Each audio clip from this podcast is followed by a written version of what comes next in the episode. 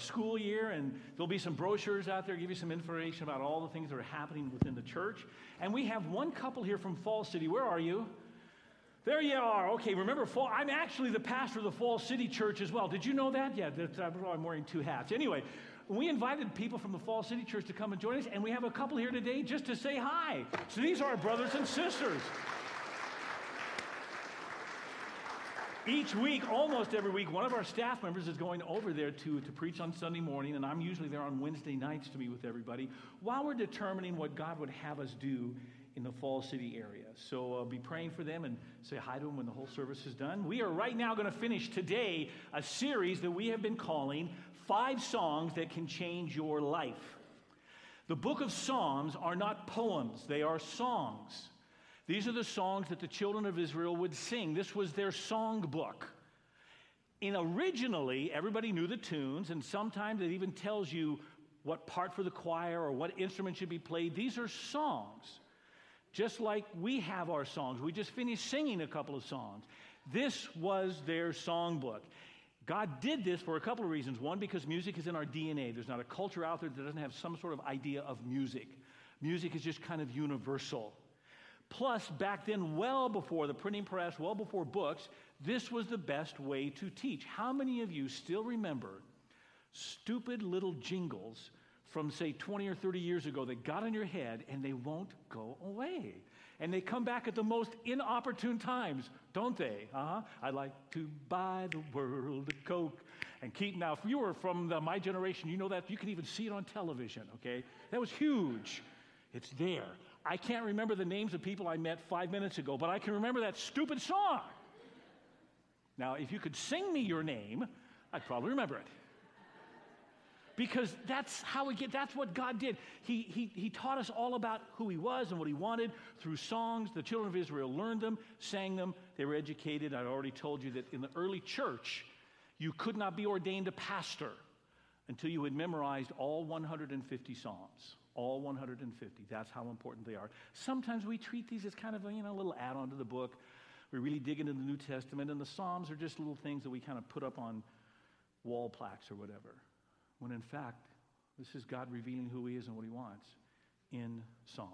Here's what we've looked at so far a song of praise, a song of wisdom, a song of proclamation, a song of trust, a song of honesty. One of the things I'm going to be teaching when I'm in Malawi is all 150 Psalms. I have four weeks to do it, and they will go through all 150 Psalms. That's very important. So far, we've talked about how they can change your life, how your life can change if, if, you're full of praise, if you're praising our Father and praising the people around you, how your life can change if, if you're full of wisdom and what wisdom actually means. Proclamation, in other words, telling people about God, telling yourself, telling the people around you all about God. Last week was a song of trust because we all need to be reminded to trust God. Today we're going to end with this a song of honesty. This is going to be hard. And I've been looking forward to this and not looking forward to it at the same time because what I have to show you and tell you is difficult. You see, we need to talk about a special type of song, and is what we call them imprecatory songs. We even have a special title for them. You've read them probably from time to time. You just didn't understand them and you kind of wonder why they're there. Do you know what it means, imprecatory, to imprecate? This is what it means it means to invoke or call down evil or a curse upon someone. That's imprecatory. And are there Psalms like that? Oh, yeah. Lots of them, in fact. Let me show you a mild one right here. Arise, O Lord, deliver me, O my God. Strike all my enemies on the jaw, break the teeth of the wicked. From the Lord comes deliverance. May your blessing be upon your people. Isn't that something? When was the last time you, you prayed to have God break the teeth of someone you didn't like? Well, that's nothing. That's a, that's a mild one. Let me show you another one. Speaking about an enemy. Psalm 109. May his days be few. May another take his place of leadership. May his children be fatherless and his wife a widow. May his children be wandering beggars. There's a nice thought, huh? May they be driven from their ruined homes. May a creditor seize all he has. May strangers plunder the fruits of his labor. May no one extend kindness to him or take pity on his fatherless children. May his descendants be cut off, their names blotted out from the next generation. May the iniquity of his fathers be remembered before the Lord. May the sin of his mother never be blotted out. May their sins always remain before the Lord, that he may cut off the memory of them from the earth. How you feeling? Pretty good? This is the Bible. This is a psalm. This is a song. I'm not making it up. Are you ready? I'm going to show you the mother of all imprecatory psalms. That's why I, I was nervous about showing you all this stuff, okay? It's great to talk about it, but this is the Word of God. Trust me, okay? Stay with me. We'll be fine by the time we're all done here. There's a reason for all of this. But you need to know these things. This is the mother of all imprecatory songs. Let me explain it to you. Uh, this was a song that was written by the children of Israel after they had been taken by Nebuchadnezzar into Babylon. He'd conquered Jerusalem and he'd left a lot of people there, but he'd also taken the best and the brightest back to Babylon for captivity, where they were held as slaves. And while they were there, they wrote this song all about that. It's Psalm 137. I'm going to read the whole thing for you. By the rivers of Babylon, we sat and wept when we remembered Zion. I don't can't even imagine what kind of tune they would put to this, but there it is. There on the poplars we hung our harps, for there our captors asked us for songs. Our tormentors demanded songs of joy. They said, Sing us one of the songs of Zion. What are the songs? The same ones we've been talking about, the Psalms. Those were the songs. Sing one of those for us. How can we sing the songs of the Lord while in a foreign land? If I forget you, O Jerusalem, may my right hand forget its skill. May my tongue cling to the roof of my mouth if I do not remember you, if I do not consider Jerusalem my highest joy, remember, O Lord, what the Edomites did on the day Jerusalem fell. It's a whole other tribe. And as Jerusalem was being conquered, the Edomites, another tribe, looked on and went, Yeah, tear it down, they cried. Tear it down to its foundation. Here we go. O daughter of Babylon, doomed to destruction, happy is he. By the way, that's the same word as blessed in the uh, Beatitudes. Happy is he who repays you for what you've done to us, he who seizes your infants and dashes them against the rocks. Psalm 137. You didn't know that, did you? Some of you have never read that. Some of you have read it and kind of glossed over it, like it was a mistake. It's not a mistake. It's there in the Word of God, Psalm 137. Does it surprise you that God would condone and even encourage that kind of prayer? He doesn't and He didn't, okay? And that's the thing you have to remember today. Please don't think that as they were writing this and chanting this, that God was smiling and saying, Yeah, that's good. I'm going to show you, as a matter of fact, the exact opposite. See, Jeremiah, once this song was written, Psalm 137 was written, God sent the prophet Jeremiah to those same people and he wrote them a letter to straighten them out. This is what he said. This is what the Lord Almighty, the God of Israel, says to all those I carried into exile from Jerusalem to Babylon. First of all, let's stop right there. What did God just say? Was it the Babylonians who did this? Who did it? God said, I did it. It's not the Babylonians. They were doing my will. I sent you there. Knock it off. Build houses and settle down. Plant gardens and eat what they produce. Marry and have sons and daughters. Find wives for your sons and give your daughters in marriage so that they too may have sons and daughters. Increase in number there and do not decrease. Also, seek the peace and prosperity of the city to which I have carried you into exile. Pray to the Lord for it because if it prospers, you too will prosper. What did Psalm 37 say? Blessed is he who takes your little ones and breaks their heads. God says, knock it off. Pray for them. Pray that I bless them. Because if I bless them, I bless you too. And then a little while later, just a couple verses later, he writes one of the most famous verses, you've heard it many times. For I know the plans I have for you, declares the Lord. Plans to help you and not to harm you, plans to prosper you, plans to give you a future and a hope. From a different translation, but there it is. Isn't that interested? The people said, I hate the Babylonians so much, I want to kill their children. And God said, knock it off. You're there because I sent you there. You're there to learn. Actually, they're there because God warned them for hundreds of years that if they didn't straighten up, that's what he was going to do. They didn't straighten up, and that's what he did.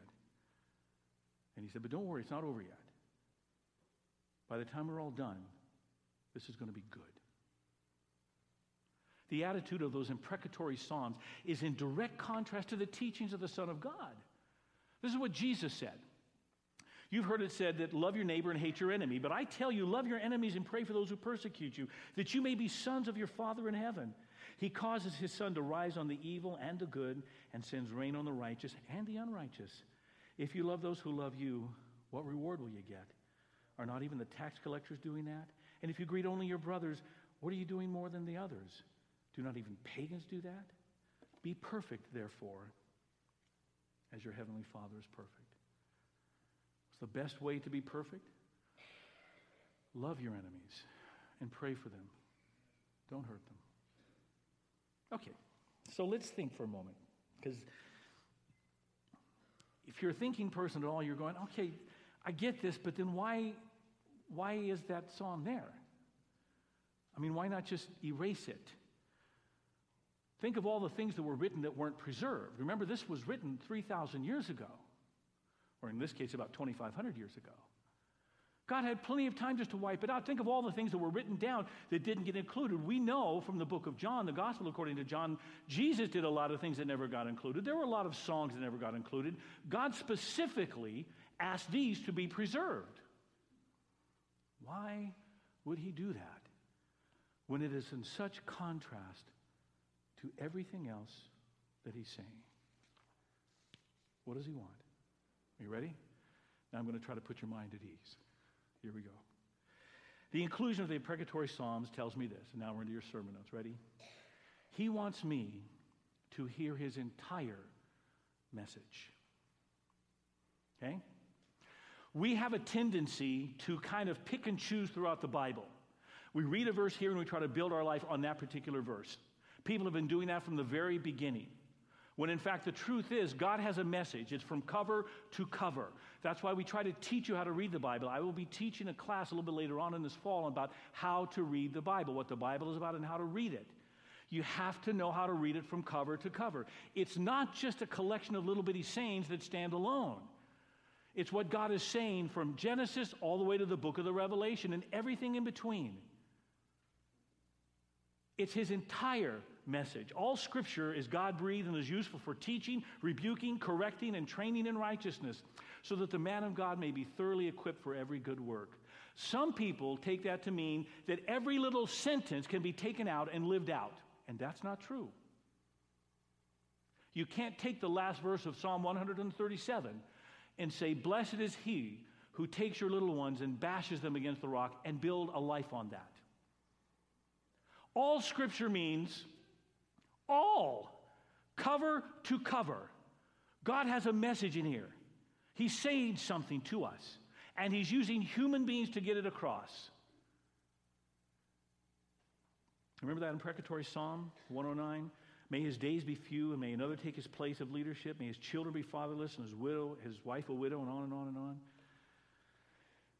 There were a time a little while ago, as a matter of fact, a few years ago, that that was sweeping some of the churches as a prayer against our president. I don't know if you knew that. And see, it's in the Bible. So they said, see, we can pray this against the President of the United States. You're missing the message, guys. You're not reading everything. Cover to cover. That's what we try to teach here. I'm going to teach you how to do it in just a couple of months. Let's hear his entire message, not just here and there. But there's another thing that the inclusion of the precatory Psalms, the imprecatory Psalms tell me about. Are you ready? Here it is. My Father wants me to be honest with him. Let's face it, the imprecatory Psalms, while wrong, are honest. Haven't you ever just wanted to punch somebody right in the nose? Haven't you ever just wanted to hurt so, or, or have them hurt, whether you want to do it, just don't you wish when you read about these people that, that, that something horrible would happen to them? Now, if you've never wished that, then you're a better man than I am, Gunga Din. Most of us have. Have you ever had the courage to tell Jesus? That's how you feel? Dear Jesus, today I really want to punch this guy in the nose. See, sometimes we're not honest with God at all. Not at all. We don't come to him with our honest feelings. We come to him with that, that religiosity, there's a great word, about pretending to be so holy. Oh, dear God, you know that at the moment I'm having a slight anger issue. When in fact, what you want to say, I want to punch this guy in the nose. But we can't be honest with him.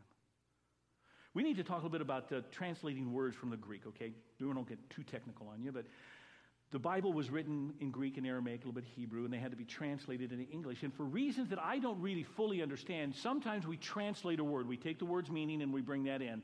Sometimes we take that word, but we don't translate it. We kind of just make an English version of it. It's called transliterated, okay? We don't translate the word, we just kind of bring it into English. For instance, this word right here, the word Hippocrates, okay? Hippocrates is a Greek word. Now, from that word, what word do we get? It should be pretty easy. It is the word hypocrite. Okay, great, right, wonderful. But the word doesn't mean hypocrite. It actually has a trend. And we have a lot of Hippocrateses in this world. In fact, we love Hippocrateses. Some of the Hippocrateses in our world are the highest paid people in our culture. We stand in line to get their autographs. We put their pictures on the wall. We love Hippocrateses because Hippocrates, if it's translated, is the word all it means. It means actor. Jesus got so upset with the Hippocrates, with the actors. He had some of his harshest words for the actors, the people who pretended. You know, the one thing about actors, they're not honest. I mean, they're not honest. They, they pretend all the time. And the better they pretend, the more we pay them. Some of them are better than others. For instance, Nicolas Cage. I don't know if you know who he is. I love that guy, but he's a lousy actor. He's Nicolas Cage in every role he plays. I just happen to like Nicolas Cage. And then we got Johnny Depp. Incredible phony. What I mean is, he can be anybody you want him to be. Every one of his roles is so different. His voice is different. How he walks is different. This guy is an incredible actor. He is a wonderful guy at not being honest. He's a phony from the beginning to the end, and we pay him millions of dollars to do it because we love to see it. And that's okay. There's nothing wrong with being a phony, with pretending, with being an actor. Except with Jesus. Don't do that. With our Father, we need to be honest. Write down dirty, gritty, honest. That's what the Bible says. The Lord is righteous in all his ways and loving towards all he has made. The Lord is near to all who call on him, to all who call on him in truth. Yeah, honesty. It's what Jesus told the woman at the well. Had a long conversation. And he saw right through her. She, she was being a phony with him. She was putting on an act a little bit. And Jesus saw right through her. And he said this, a time is coming and now has come when the true worshipers will worship the Father in spirit and in truth, for they are the kind of worshipers the Father seeks. God is spirit, and his worshipers must worship him in spirit and in truth. The writers of the Psalms were wrong, but they were honest. Father, I want you to hurt these people for the bad things they've done. They were out of line,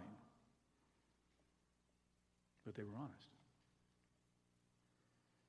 You see, when we talk about honesty, what we're saying is He works with where I admit I am. And here's the first place we have to be honest with God.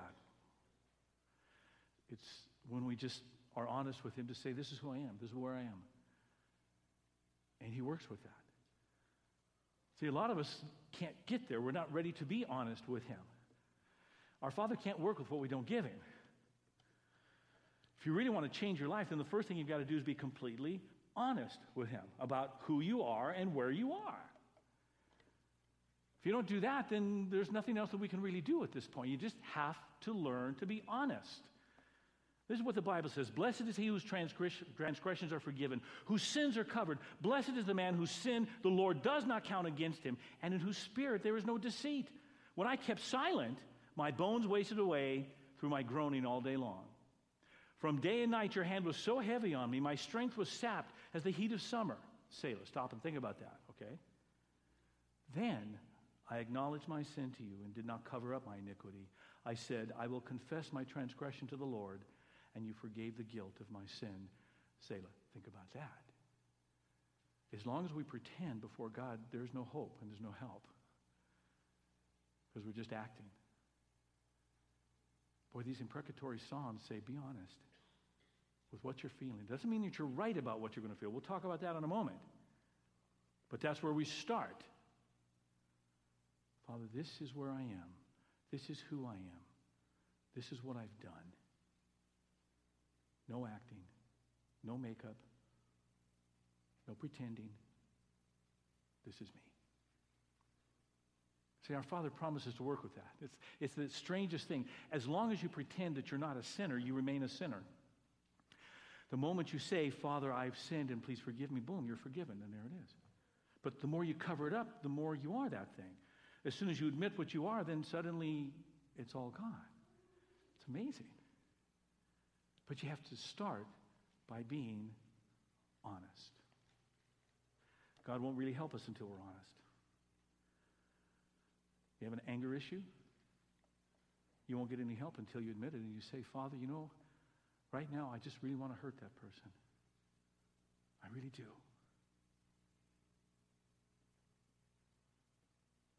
Now, if you don't, then of course don't pray that. But if you do, then be honest. Doesn't mean that you get to do it, okay? It doesn't mean that God says, all right, since you've been honest, you get to hurt him, okay? It doesn't work like that. It's just that God can't do anything with you until you admit it. That's the beauty of the imprecatory Psalms. We see the gritty human emotion that almost all of us, I guess I'll, I'll make allowance for a few of you anyway, almost all of us share from time to time, and it's revealed in all of its ugliness right there in contrast with the beauty of God and His forgiveness. You got to read them both together. But God says, I understand your anger. I understand who you are. I created you and I watched you fall. I know the lust that you feel. I know the anger that you feel. I know the envy. I know all of those things. I see them in there. Admit them. And we can do something about them. Another thing about being honest is not only does he work with where I am, he, he works with where I want to be. Okay. Some of us can admit where we are, but you know what? We don't want to change yet. We kind of like it. Or we're not really ready to give it up. We need to be honest with him, not just about where we are, but what we really want him to do. This is what the Bible says The Lord is righteous in all his ways and loving toward all he has made. The Lord is near to all who call on him, to all who call on him in truth. He fulfills the desires of those who fear him. He hears their cry and saves them. I was doing study for this, of course, and lots of hours of going through Scripture, and I was amazed at how many times Jesus said these words to people What do you want me to do for you? What do you want? What do you want me to do? Time and time again, what do you want me to do? Sometimes he did it. There was a man, the two men who came to him uh, blind, and, and, and Jesus said, What do you want me to do? And he said, Heal us. And he said, Okay. Two of his disciples came to him and said, Hey, we want, what do you want me to do for you? And they said, We want you to, to make one of us sit on your right and one on your left. We want to be the two best in the kingdom of heaven. Can you do that? And Jesus said, No. But he still asked. You see, this is so important. Jesus does not force me, he only invites me. What do you want him to do? What do you want? I mean, sometimes we can be honest about who we are, and we like it. Or even if we don't like it, we're not ready to do anything about it. But Jesus isn't going to force us. He's going to lay out a better way and say, Do you want this or not? His gentlemanly character is, is characterized in this particular verse in Revelation 3:20. Behold, I stand at the door and knock. If anyone hears my voice and opens the door, I will come in and eat with him. And he, did you notice he didn't say, I'll pound that door down? I'll break in and, and I'll just take over everything. He said, Look, I'm here. What do you want me to do? Will you open the door? If you open the door, I'll be there. I'm going to knock, let you know I'm here, but I won't break it down. Many of us don't change because we don't want to yet. I mean, we don't.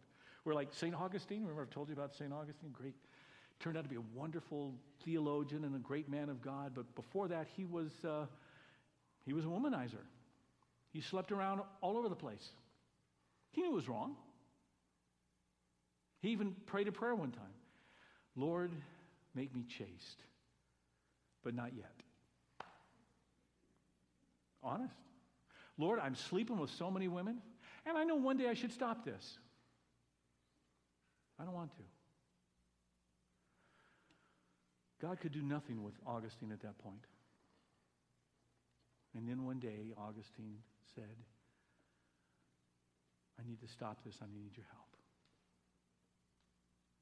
And he became one of the greatest theologians the church has ever seen. A man who impacted the kingdom for thousands of years. But he was honest. Some of us have anger issues and uh, addictions and hurts and hangups, and they get in the way, but quite honestly, we aren't really ready to give them up. You know what? Tell the Lord that. It's okay. I can't tell you what he's going to do, but, but let's not. I do know this that God is going to deal with your honesty a whole lot better than your play acting or my play acting. Father, this is where I am and what I'm doing. I'm not ready to give it up. It's honesty. So we end this series here. Because these songs can change your life. Everyone that we talked about, the song of praise and proclamation and wisdom, and all the ones we've discussed. But that doesn't mean they will. We have to end with this question Do I want my life changed? I mean, really, do I want it? Or am I pretty happy with where I am? And if you're pretty happy with where you are, then you say, Father, I'm pretty happy with where I am. But if he wants some change in your life, he's going to keep knocking, okay? He's going to keep saying, well, there's some things. Hopefully, at some point, we'll get to that area where we can just say, I want to change. So here's the question for this morning as we close this whole series Do I honestly want a change of heart? See, those people who were writing the imprecatory Psalms? they were so angry. I can't tell you that it would have been any different had I been in their situation. If I had been overrun by another country and taken as captives, removed from my home, probably from my family, and put in a completely different land, and then forced to sing and entertain them, I may be just as angry. I may read Psalm 137 and go, Yeah. Can't tell you that. I don't know.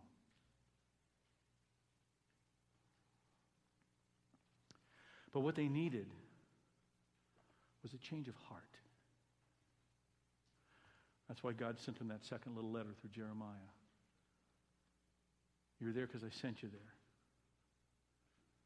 Don't hate the people. Pray for them. Change your whole heart. And you know the one thing that they didn't have that we have? They did not have the presence of the Holy Spirit in their lives like we can have today. Which, by the way, is the next series. When I come back from Malawi after a Sunday where I share, we will start a series all about the Holy Spirit called Ghost Stories of the Holy Kind, where we will be talking about the work of the Holy Spirit in our lives, what he does, what he can do, what we allow him to do. See, we have the Spirit. It's the Spirit of God that can come in and change if we wanted to. Because this is God's promise right here. I'll pour water over you and, and scrub you clean. I'll give you a new heart and put a new spirit in you. I'll remove the stone of heart from your body and replace it with a heart that's God willed, not self willed. I'll put my spirit in you and make it possible for you to do what I tell you to and to live by my commands. And that's not the New Testament, my friends, that's the Old Testament, written, by the way, at the exact same time that those children of Israel were being ripped out of Jerusalem and writing Psalm 137. God sends a message through Jeremiah that, hey, no, it's not, it's not you. I did it. And he sends a message through Ezekiel and says, guess what? I can change your heart. Your heart is so angry right now. I can change your heart. If you want it. So you need to be honest. We have to be honest with God. What do you want? Where are you? What do you want Him to do? We're going to move into um, a time of Selah. And Selah just means think about it. And this is the question What do you want?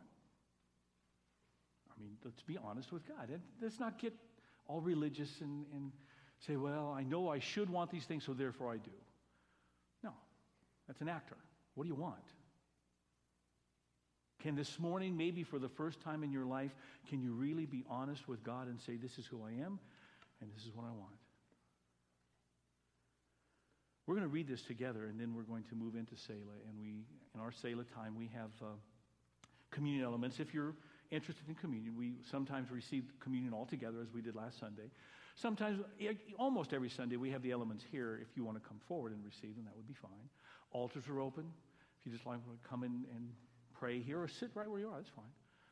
It's going to take about mm, three minutes, a little over, as we listen to a great song about God changing our heart. But the question, what do you want? Can you, can you sense Jesus in this place right now? He's looking at you and saying, okay, what do you want me to do for you? What do you want? It starts by saying, Jesus, this is who I am. Really, this is who I am. This is what I am. And then he says, What do you want? You say, I'm a sinner and I don't know your forgiveness. What do you want me to do? I want you to forgive me. Boom. Okay. You're forgiven. Jesus, I'm so angry inside. I'm so hurt. Well, what do you want? I don't know yet. Okay. When you figure it out, let me know. I need to give up the anger. Let me change your heart so that you pray for your. What do you want him to do? And in preparation, we're going to read one of the greatest songs of truth written by David. Now, when we read it together, if you don't mean it, that's okay, just read it. And say, you know, Father, I'm not at this point. But if you mean this, then tell him that as well. Let's read it together. Have mercy on me, O God according to your unfailing love, according to your great compassion, blot out my transgressions. Wash away all my iniquity and cleanse me from my sin.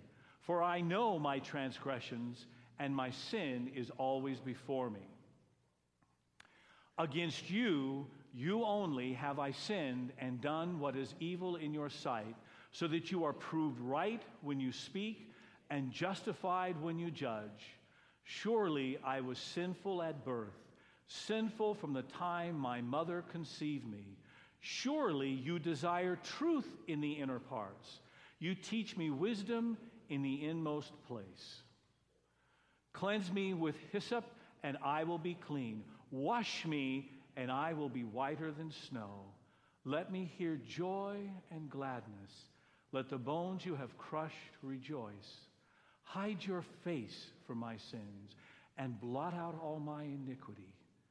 Create in me a pure heart, O God, and renew a steadfast spirit within me. Would those who are going to help me with communion come forward?